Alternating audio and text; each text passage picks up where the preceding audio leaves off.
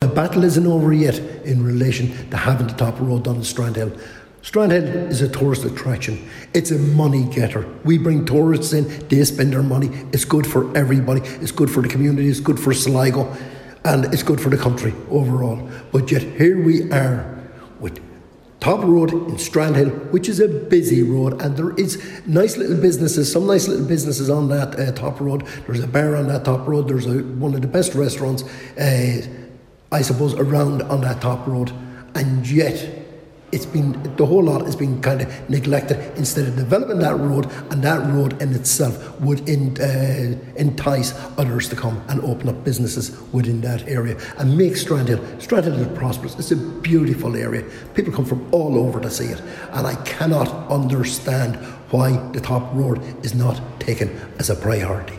And what would you like to see implemented there then I would like to see, for health and safety reasons, and especially for the residents up there, there is a lot of housing estates up on that top road. I would like to see the road surfaced. I would like to see new footpaths, where, especially where they're needed on the top road. And as well as that, I would like to see traffic calming measures.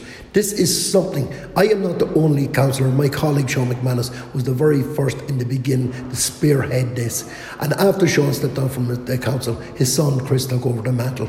And Chris went to Europe, and I've taken over that mantle. And it always has been. And Sean McManus, every time he speaks, any progress on that, any progress. And a lot of people out in that area are asking the same question. Now, those people are going to be disappointed, same as I am here today, but I can guarantee you this much the fight is not over.